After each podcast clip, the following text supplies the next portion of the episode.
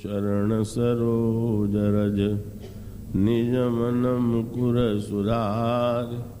वरणौ रघुबर विमल यश जोदायक फलचार श्यावर रामचंद्र की जय। डॉक्टर जया सिंह, श्री रामकिंकर वचनामृत लेकर उपस्थित हों। यह चरित जे गावहीं, हरिपद पावहीं।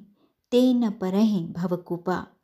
जब कौशल्या अम्बा के सामने भगवान राघवेंद्र प्रकट हुए, तब वे मुस्कुरा रहे थे। होठों पर मंद मंद हँसी लिए पूछने लगे, माँ, क्या आज्ञा है? माँ तो भक्ति देवी हैं। पंथ जात सोह हिमति धीरा, ज्ञान भगति जनु धरे शरीरा माँ ने कहा, जब ईश्वर से बालक बन गए हो तो एक काम करो। कि जय शिशु लीला। शिशु लीला करो। जरा रो। ईश्वर को पहली शिक्षा दी गई रोने की। ज्ञानी और योगी कहते हैं, चलो ईश्वर जैसे बनो। और भक्त कहता है, ईश्वर को अपनी तरह बनाओ। उसको नीचे उतारो। उतार कर पहली शिक्षा दी गई, प्रभो, संसार में जितने बालक जन्म लेते हैं, वे जन्म लेते ही रोते हैं। आप नहीं रोएँगे तो आप बराबरी में नहीं आएँगे। लगता है बालक बनकर भी आप थोड़ा अपना बड़प्पन बनाए रखना चाहते हैं। पहले बराबर के तो बनिए तो भगवान रोने लगते हैं। सुनी बचन सुजाना रोदन ठाना। भगवान राम रोने लगे। भगवान को रोते देखकर लोगों ने गोस्वामी जी से पूछा, साक्षात ईश्वर रो रहा है? अब हम लोग भी रोएँ क्या सहानुभूति में? गोस्वामी जी ने कहा, ऐसी भूल नहीं करना। तो हम लोग क्या करें? उन्होंने कहा, यह चरित जे वहीं आओ हम लोग गाएँ। अब तक तो हम लोग बहुत रोए और ईश्वर सदा हंसता रहा। अब अवसर आया है जब हमारी आँखों का आँसू ईश्वर ने ले लिया है। इसके बाद भी अगर हम रोएँ तो इससे बढ़कर दुर्भाग्य और क्या होगा? दूसरी बात उन्होंने खूब बढ़िया कही, जैसे जब किसी पद पर कार्यरत व्यक्ति उस पद से मुक्त हो जाता है तब पद तब पद खाली थोड़े ही रहता है। दूसरा व्यक्ति उस पद को ग्रहण कर लेता है। गोस्वामी जी ने कहा, देखो, ये हरि महोदय अब अपना पद छोड़कर नर बन गए हैं तो हम लोगों को यह करना है। यह चरित जे जेगा वही हरि पद पा वही चलो, अब हरि नर बन गए हैं तो हम लोग हरि बन जाएँ। पद को खाली क्यों रखें? गोस्वामी जी ने और आगे कहा, ते न पर ही भवकूपा अर्थात, जो हमारे भगवान के जन्म की गाथा पढ़ेगा, उसका फिर जन्म नहीं होगा। जो हरि के नर बनने की कथा समझ लेगा, वह हरि ही हो जाएगा। जो उनके आंसुओं का रहस्य जान लेगा, वह स्वयं आंसुओं से मुक्त हो, आनंद से गायन करने लगेगा। भक्तों ने भगवान को उतार लिया। जय सिया राम सिया राम श्री राम किंकर वचनामृत। व्यक्ति कहता तो है बुद्धि से, पर भगवान सुनते हैं भाव से। भगवान राम भाव ग्राहक हैं। महाराज श्री ने इसकी बड़ी सुंदर व्याख्या की कि रामायण में भगवान के संबंध में बार बार यह प्रश्न उठाया गया और कई बार तो लोग मुझसे पूछ भी देते हैं कि तुम जो बात कहते हो, उसको तुलसीदास ने भी सोचा था या तुम अपने मन से ही कह देते हो? तो भाई, मैं इसका यही उत्तर दे सकता हूँ कि अगर राम किंकर सोच सकता है तो तुलसीदास ने नहीं सोचा होगा।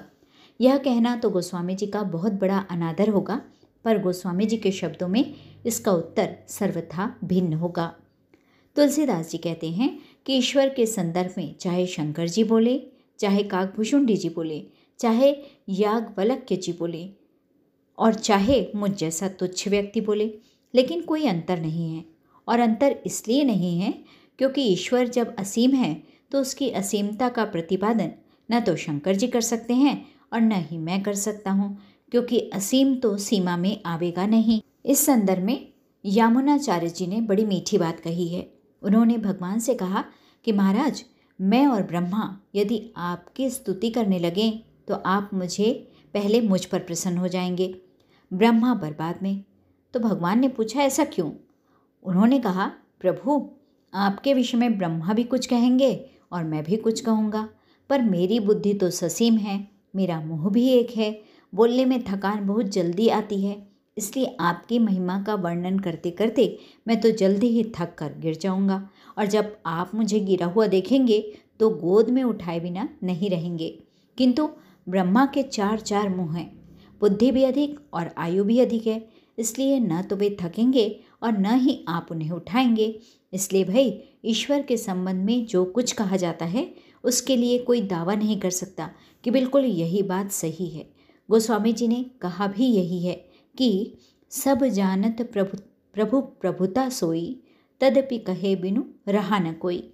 सब जानते हैं कि प्रभु की महिमा असीम है, अनंत है, पर यह जानते हुए भी सभी लोग कुछ न कुछ कहते ही रहते हैं। विनय पत्रिका में भगवान ने पूछा, तुलसीदास, तुम मेरे संबंध में बहुत से नए नए ग्रंथ लिख रहे हो। तो क्या तुम समझते हो कि मेरी महिमा को अपने ग्रंथों में ठीक ठीक लिख दोगे? गोस्वामी जी ने कहा, महाराज, बिल्कुल नहीं। मैं अच्छी तरह जानता हूँ कि कहने से आपकी महिमा मैं घटाता ही हूँ, बढ़ाता नहीं हूँ। क्योंकि सच तो यह है कि कहे राम रस न रहत। महाराज कहने पर आपकी महिमा की पूर्णता नहीं हो पाती, भगवान ने कहा। तो फिर कहना क्यों नहीं बंद कर देते हो? तो बड़ा सीधा सा उत्तर दे दिया गोस्वामी जी ने कि कहे राम रस न रहत, लेकिन कहे बिनु रही न परत। महाराज, क्या बताएँ? अगर आपके विषय में नहीं कहेंगे तो संसार के विषय में ही वाणी का प्रयोग करना पड़ेगा। इसलिए भले ही आपकी महिमा असीम हो, पर हम अपनी वाणी को धन्य करने के लिए ही उसे कहते हैं। आपकी महिमा को प्रतिपादित करने के लिए नहीं, साधारण व्यक्ति की बात ही क्या? बड़े बड़े मनुष्यों ने, के लिए जो शब्द लिखा गया, वह भी इस बात की ओर संकेत करता है। काकभूषुंडी जी, गरुड़ जी से कह रहे हैं कि यही भांति निज निज मति विलास। ये जितने बड़े से बड़े महापुरुष हैं, वे जो कुछ वर्णन करते हैं, वह उनकी बुद्धि का विलास है। और भाई, जब संपूर्ण का प्रतिपादन किया ही नहीं जा सकता तो क्या हम उसे बुद्धि का विलास मानकर छोड़ दें? किंतु गोस्वामी जी ने कहा, नहीं नहीं, आप अवश्य ही बुद्धि का विलास कीजिए। आप जिस रूप में कहना चाहते हैं, ज़रूर कहिए। क्योंकि भगवान अपने विषय में सुनकर, यदि कसौटी पर कसकर हमारी बात को देखें तो भगवान रुष्ट हुए बिना नहीं रहेंगे। क्योंकि व्यक्ति कहता है बुद्धि से, लेकिन भगवान बुद्धि से सुनते नहीं हैं। और यह बड़ा बढ़िया सूत्र है कि अगर बुद्धि से कहा जाए और बुद्धि से सुना जाए तो झगड़ा हुए बिना नहीं रहेगा, क्योंकि बुद्धि का स्वभाव है दूसरों के दोष निकालना। कई लोग कथा में भी आते हैं तो यही गिनते रहते हैं कि प्रवचन में कितनी बार व्याकरण की अशुद्धि हुई, कौन सा शब्द बार बार दोहराया गया। इसका अभिप्राय है कि बुद्धि से सुनने पर दोष की ओर ध्यान जाएगा ही, क्योंकि बुद्धि का स्वभाव बात को काटना है। बुद्धि का बल तर्क है। तर्क माने कैंची। अतः बुद्धि से सुनने पर व्यक्ति बात तुरंत काट देता है। इसलिए कितनी बढ़िया बात बुद्धि से कही जाए, पर बुद्धि से सुनी ना जाए। भगवान भी हमारी बात बुद्धि से नहीं सुनते हैं। कैसे सुनते हैं? यही भांति निज निज मति, बिलास मुनीस हर ही पखा नहीं। इसका उत्तर देते हुए तुलसीदास जी ने कहा कि प्रभु भाव प्रभु भाव ग्राहक अति कृपाल सब प्रेम सुनी, सुख नहीं व्यक्ति कहता तो है, बुद्धि से पर। भगवान सुनते हैं भाव से। भगवान राम भाव ग्राहक हैं। इसलिए वे ये नहीं देखते कि सामने वाला क्या कह रहा है। वरन यह देखकर प्रसन्न होते हैं कि मेरे विषय में बेचारा कुछ कहना चाह रहा है।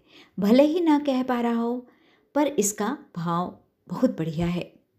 जय सिया राम। चरण सरोज रज, निज मन मुकुर सुधार।